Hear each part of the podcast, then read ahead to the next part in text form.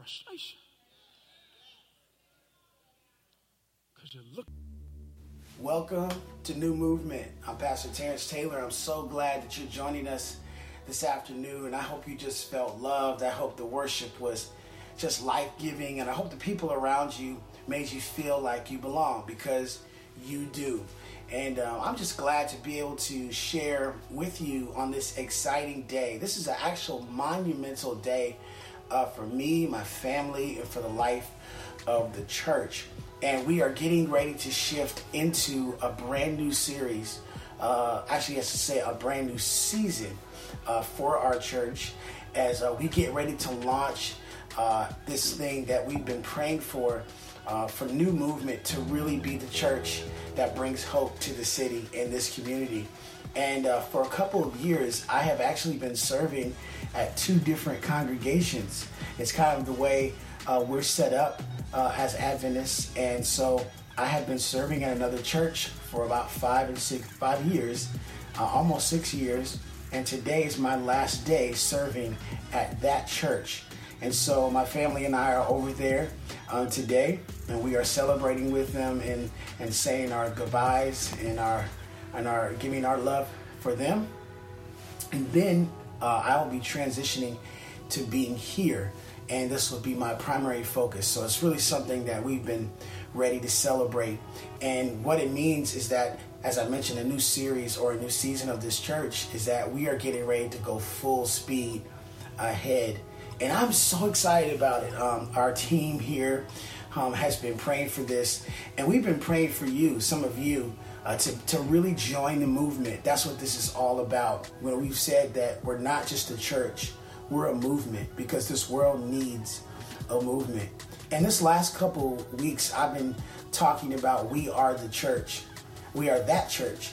And I've been looking at the book of Acts and looking at kind of the original church and some of the things that they were doing, and really saying in faith that we believe we are that particular church. In other words, we we we want to have the attitude um, that that church had, and we want to have the practices that that church had.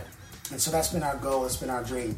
And so today I was going to prepare uh, the last part of this message um, series, but you know there was a message I watched um, a couple months ago, and it literally was life changing.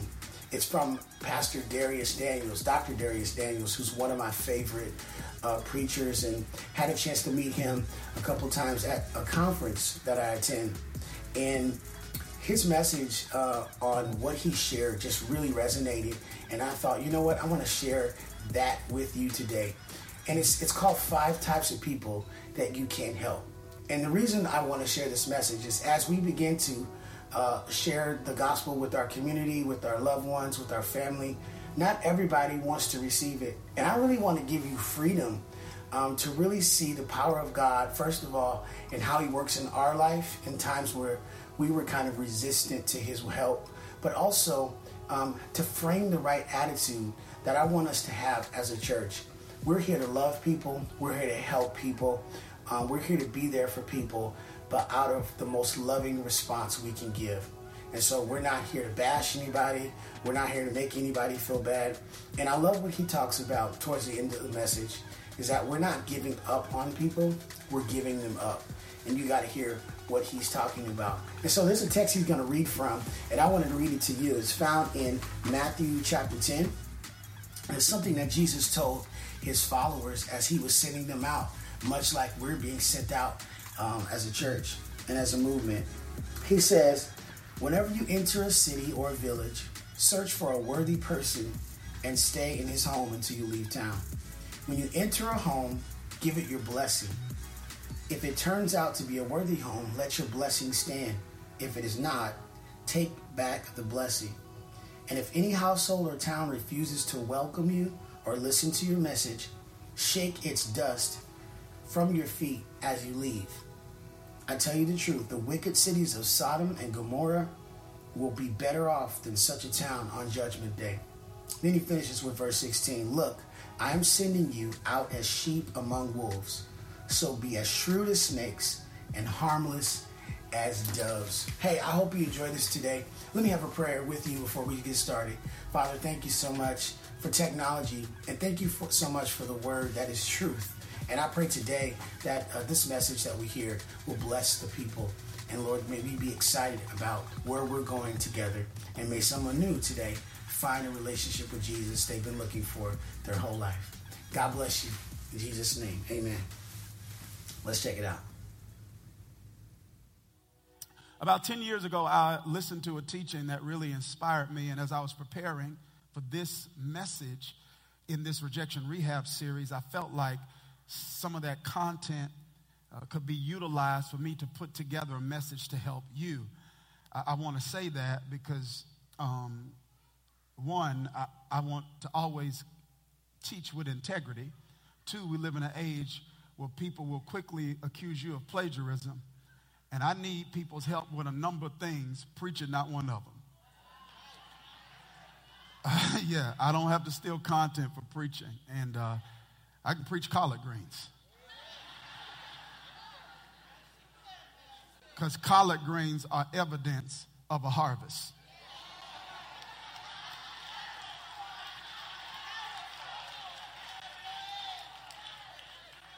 Yeah.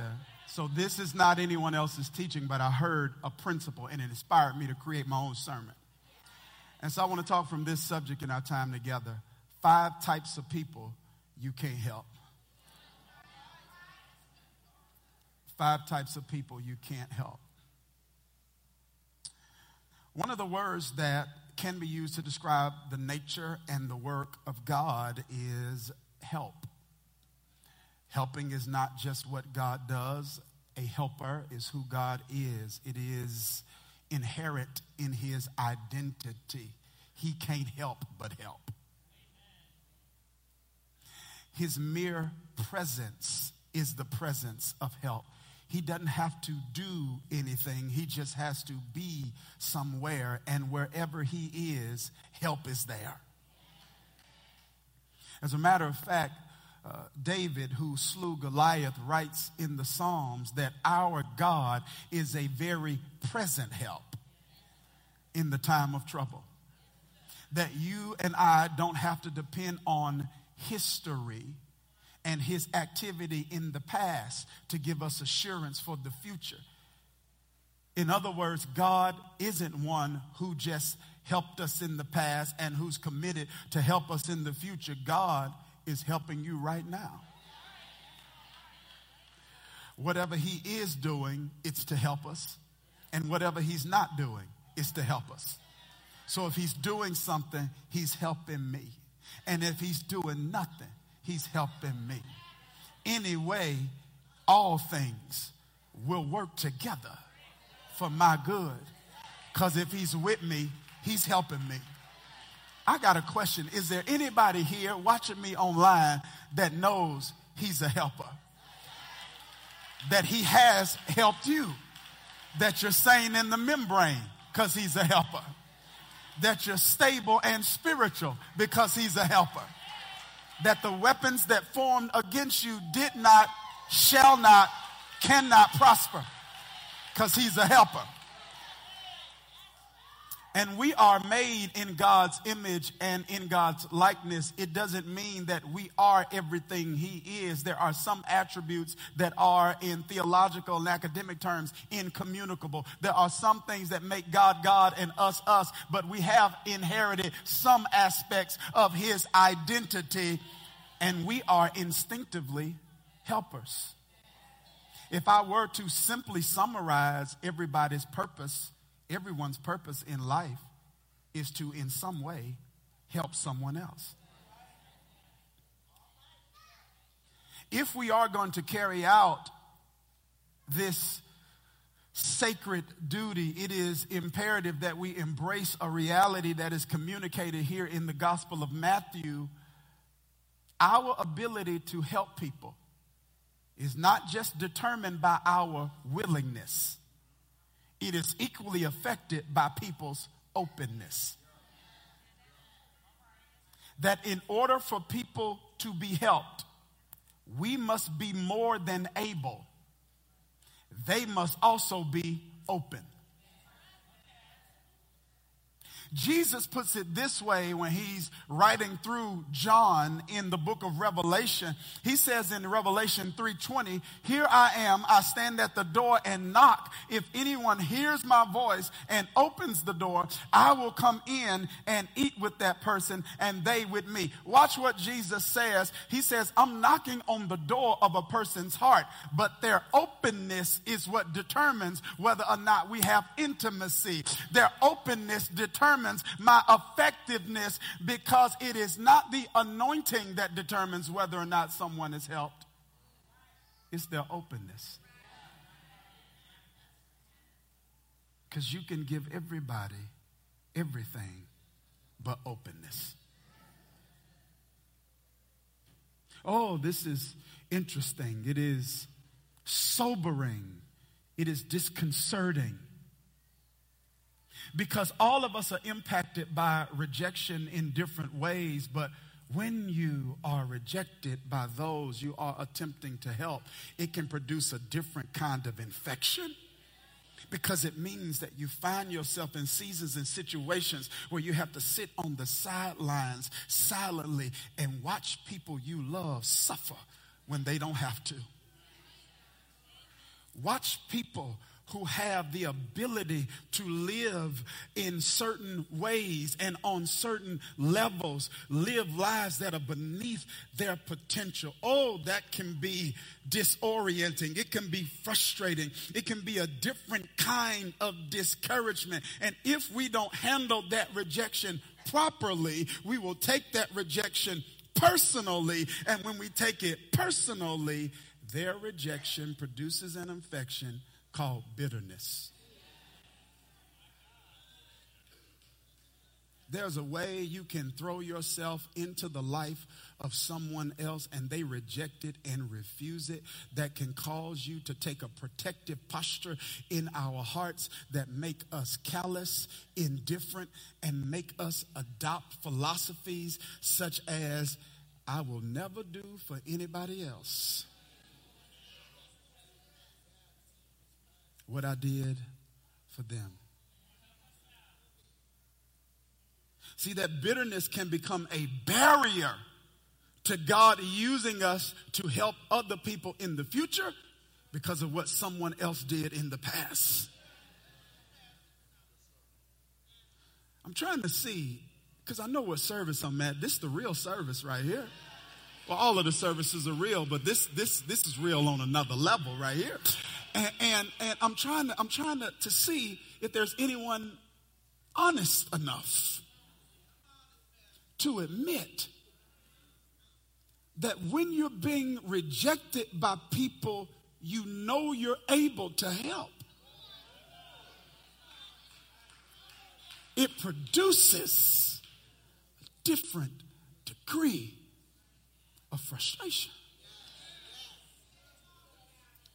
Because you're looking at people saying, You don't have to live like this. And it's killing me to see you kill yourself. I feel helpless. I feel hopeless. I, I feel limited. I, I've done all I know how to do. And if you found yourself in that season and situation, Jesus has some words for you. They are the words he had for his disciples, his apprentices in Matthew chapter 10. They are finishing their theological residency.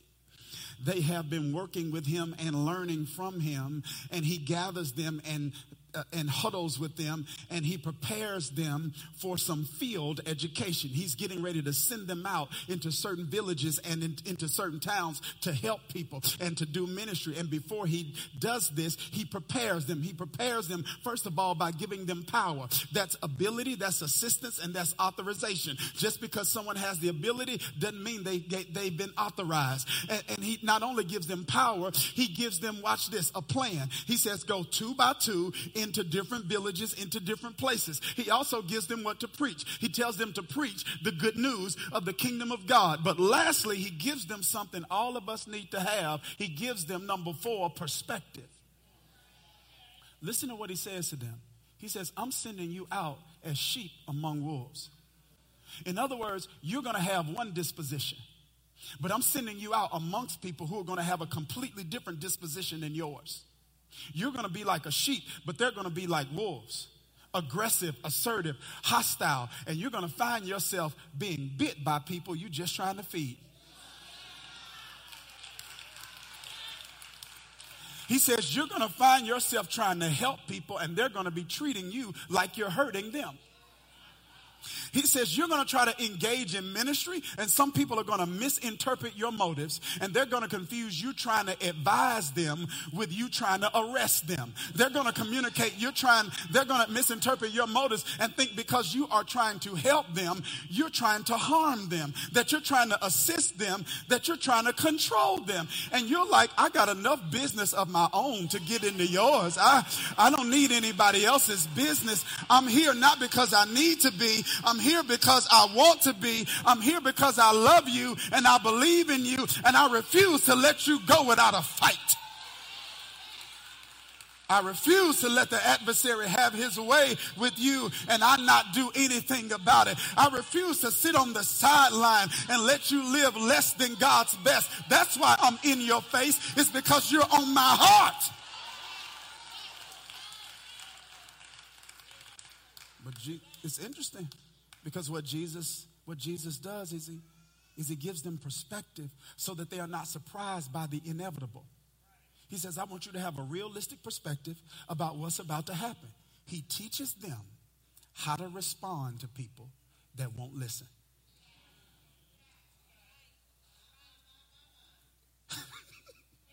he says, Before you leave, I want, I want to tell you what to do when people don't listen. He says, I know you got power, but they're still not going to listen.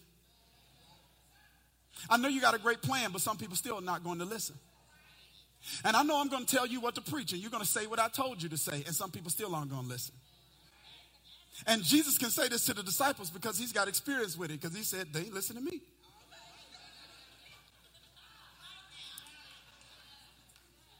And I don't know if we have the perspective Jesus is trying to give his disciples because I think that we think if we got power, a plan, and what to preach, people are always going to listen. Some people you love will not listen. Some teenagers won't listen. Some spouses won't listen. Some parents won't listen. Some siblings won't listen. Some friends won't listen.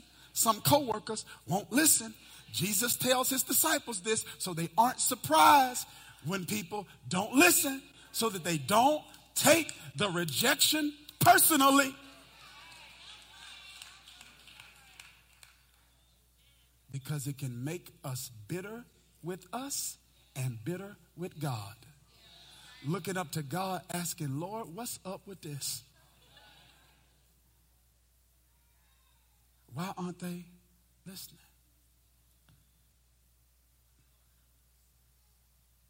He tells the disciples, when you are not listened to, this is what you do. He says, I want you to go out into the middle of the street and I want you to shake the dust off your feet. Well, first of all, he says, first of all, he says, he says, if it's not a peaceable situation, when you're trying to help people and it turns hostile, he says, get your peace back. Can I, can I go here? Because sometimes we left our peace somewhere and we need to go back to 2016 and get it back. Some people's peace is in their last relationship. Some people's peace is at your last job. So, oh, oh my goodness, some people's peace is in 2018. Jesus said, we must take responsibility to get your peace back. I don't know who I'm talking to, but I want to encourage somebody to go back to wherever you left your peace and say, I left something. This belongs to me. You can keep the clothes, but I need my peace.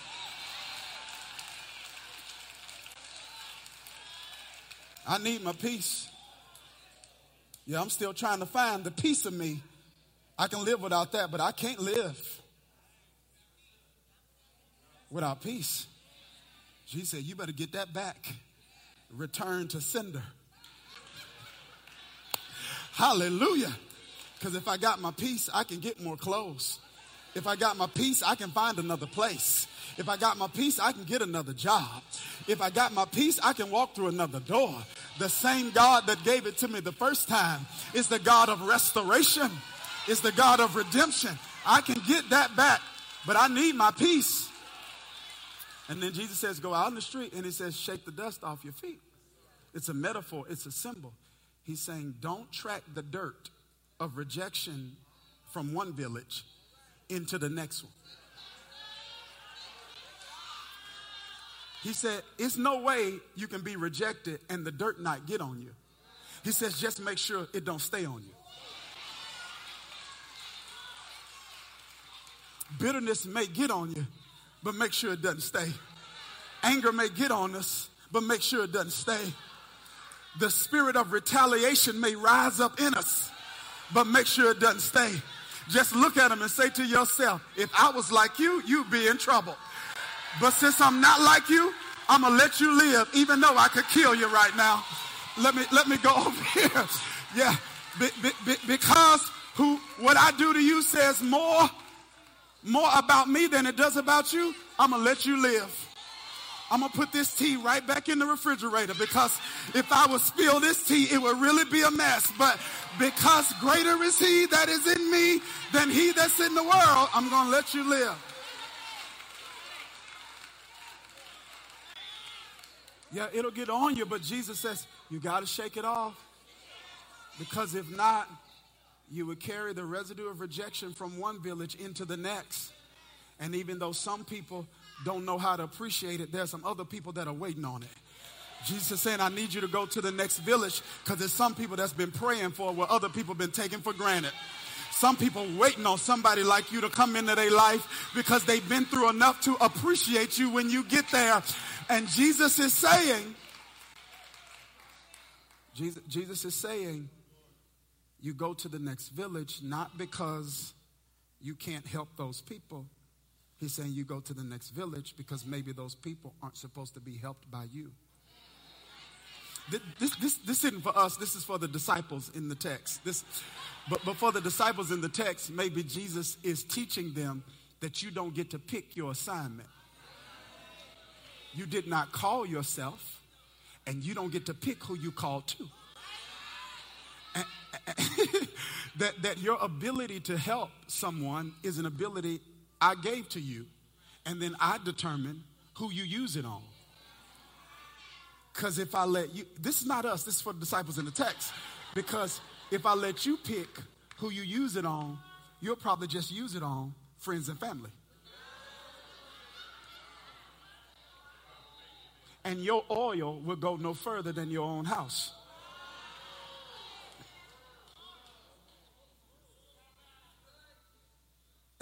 Maybe, maybe Jesus is telling the disciples in, in the text that you help people that I care about, and then I'll make sure I help the people you care about.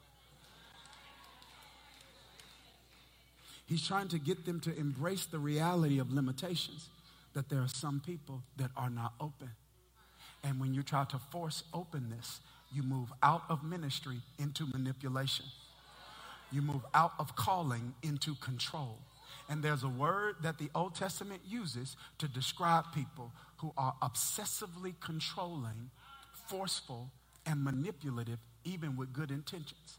The Old Testament uses a word called witchcraft. In the Bible, witchcraft is not an old lady with a black hat and a broom stirring broth. It's biblical characters like Jezebel who try to manipulate outcomes so that things turn out the way they think they should turn out. You see, Jesus is not encouraging us to give up on people or to stop helping people. What he's doing is he's trying to rescue us from allowing the rejection from trying to help some people to infect us to the degree that we become so bitter that we don't help others. It means to have a commitment to help people that's so deep that you don't give up on people, but you give people up. Did you catch what I just said? Jesus isn't saying give up on people. He says, but there comes a time where you got to give people up. Where you got to see, I have done all that is in my power to do this way. So I'm going to put you in somebody else's hands that's wiser than mine. And I'm going to believe God, like the father of the prodigal son, that God's going to protect you even in your silly season. That, oh my goodness, that grace is a companion that never jumps out the car, even when stuck on stupid is driving the car. Is there anybody here that can testify grace stayed in the car with you when it should have got out? That God protected you when you placed yourself in situations and seasons that made you vulnerable? Maybe I'm just, maybe some of us made all the right decisions and made all the right choices, but I believe there are a few people who are seated in this sacred space to say, grace covered me. Amazing grace. How sweet the sound that saved a wretch like me. I once was lost, but now I'm found. Was blind, but now I see. Through many dangers, toils and snares, I have already come. It's grace that brought me safe thus far, and grace will lead me on. Right? It's recognizing that there are times where I have to give you up because if I'm holding on to what needs to go up, I'm in God's way. Have you ever tried to feed a baby and the baby help you try to help you feed? Both my kids did that. They just and I'm like, if you would get out my way, I could help you.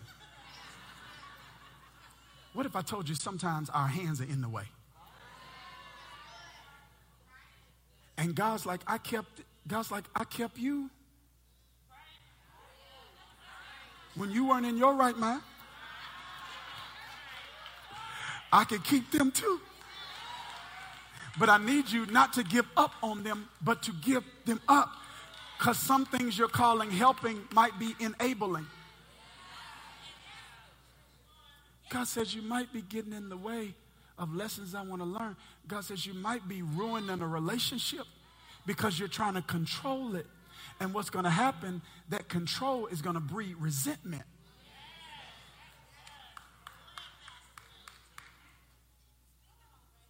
And so we have to be able to discern when people aren't open. And so I want to give you five types of people that are not open. Five markers to see when people are not open so that we can give them up to God in hopes that some way, somehow, God turns back around and sends them back to us or somebody else that's able to help them. Okay, number one, you cannot help people who don't think they need it.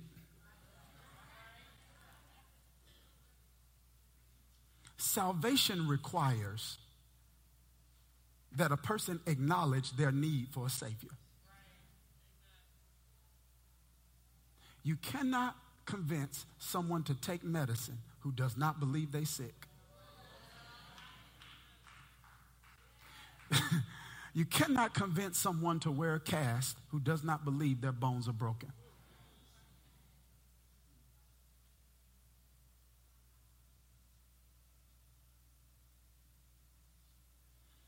Because there's, there are few things we can't do, but one thing we cannot do is open people's eyes. What did Paul do when he dealt with people whose eyes were not open that he wanted to help? He prayed for them. That's Ephesians 1. He prayed that the eyes of their understanding would be open.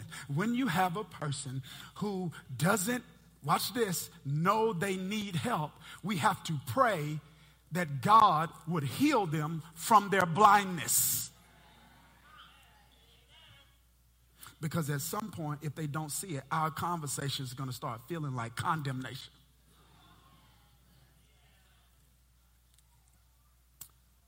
Ooh, this is interesting, isn't it? N- number two, you can't help people who know they need it and don't want it. In John chapter 5, Jesus uh, approaches a man who has an undisclosed issue for 38 years and he asks him this question Do you want to be made whole? See, this is interesting because it means that we've got to be honest. We should do this more often in church. that everything that is bad don't feel that way. Yeah, okay. This this part I got to preach to the real side. Whoever everything that is bad doesn't feel bad. Amen. Sometimes we said stuff to people, and he's like, oh, that was so wrong, but it felt so good.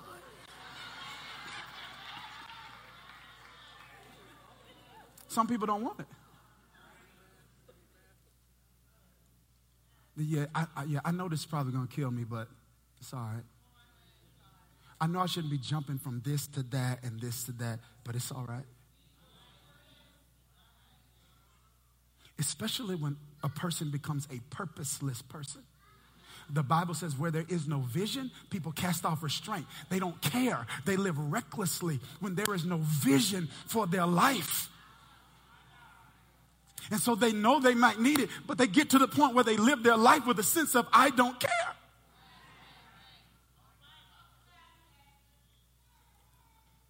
Number three, you can't help people who don't want it yet. Some people know they want it eventually. They just don't want it yet. I'm coming to church. I know I need to be there, just not. It's not yet.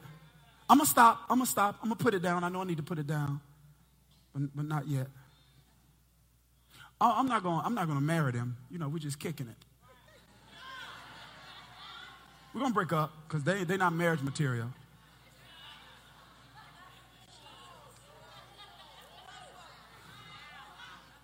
I'm not, I'm not through with them just yet, though.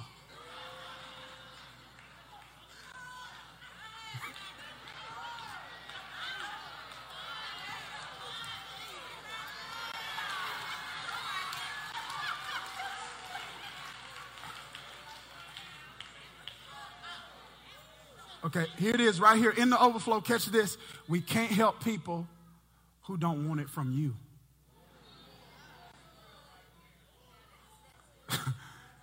Jesus dealt with this when he went to his hometown in Nazareth and he's preaching, and people like, Isn't this the carpenter's son? Isn't this Joseph's boy? Some people's familiarity with Jesus caused them to miss the favor from Jesus because they were so familiar. Have you ever found yourself in situations where you've been telling somebody something forever?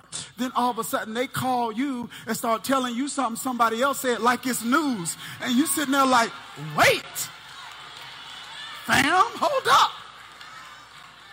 I've been telling you this for years. I said it better than they said it.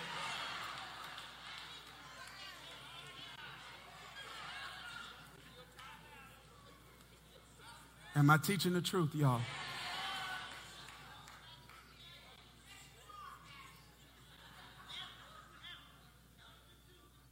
You can't control. Sometimes people just have these, and you can't take that personally. It can't be, what did I do wrong? Jesus didn't do anything wrong, He was perfect.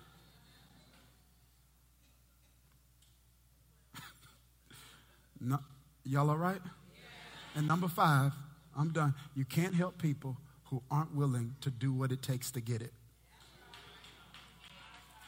One time the disciples were in a dilemma about taxes, and Peter asked Jesus, Lord, what are we going to do? And Jesus said, You have a provision problem, so I want you to use your gift. Go fishing. And Peter went fishing, and when he caught fish, the coin was in the mouth of the fish.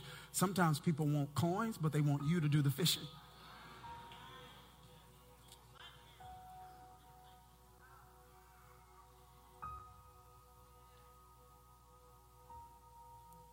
When that happens, you, we aren't helping, we are enabling. And anyone who cares struggles with this. There's no way you can care and not struggle with this. Because love goes the extra mile for people you love. And so Jesus is not saying give up on people you love. Jesus is saying, give those people up. And there's no way in a room like this, this size, that we aren't dealing with this. Some of us are dealing with parents that we're trying to help. They raise you, but you also are having to raise them. Some of us, we're dealing with substance abuse issues in the family. And that can be so hard because it's this emotional roller coaster. And you're praying and believing, and they're stealing, and you're forgiving, and you're sending them away, and hoping this time they're going to stay clean. And they're forging your name on things, and you got to forgive, and you're, you're hoping and you're praying. You, you feel guilty, you don't want to give up. It's hard. It's hard when people are not taking your advice but expect you to be there when they're reaping the consequences of not submitting to your counsel. You're like, I got to keep being here, and it's killing me that this is killing you. But God wants to know do you trust me enough to give them up? Not give up on them, but to give them to me. And say, Lord, the way I've been doing this isn't working. And I want to try it your way. And maybe God is speaking to us saying, Give it to me. Give them up. Because they're better off in my hands than in yours. I just wanted to get the chance to pray with you and just offer some of you uh, an opportunity to really let God allow this message to soak in your heart. Um, there's some people that I hope you're praying for. And I hope you know that a lot of our peace and our joy comes from someone praying for us and someone being willing to stand in the gap for us. So I really want to pray uh, for you, for some of you who just need to find um, some forgiveness and some freedom, not only for yourself, but for others who have hurt you and to allow God to really be the one to draw them in. So I want to pray for you um, right now. Father, I want to pray right now um, for those who feel the need to say to you um, that they're sorry, to, to really say to you that, Lord, we know that we've been difficult and we've pushed you away.